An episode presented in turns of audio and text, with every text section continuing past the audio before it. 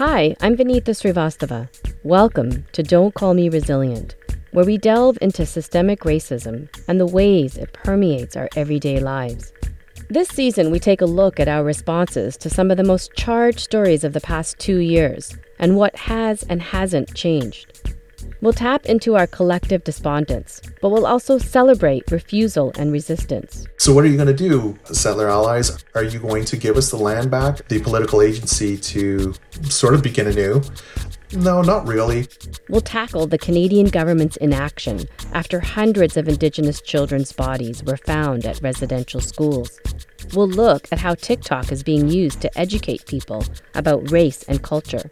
And we'll explore how we have effectively legalized Islamophobia in Canada and Europe laws that promote exclusionary politics that say you don't belong in our community. And that's essentially what laws like Bill 21 or laws that promote bans of certain kinds of clothing. That's what they do. Our guests are scholars who study these issues and artists and activists leading the charge on the ground. These amazing knowledge systems that have been like experiencing epistemicide.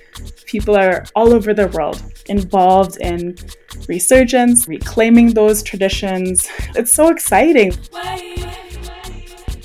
So join us for season three of Don't Call Me Resilient from The Conversation. Follow us and listen wherever you get your podcasts. Until then, I'm Vinita, and please don't call me resilient.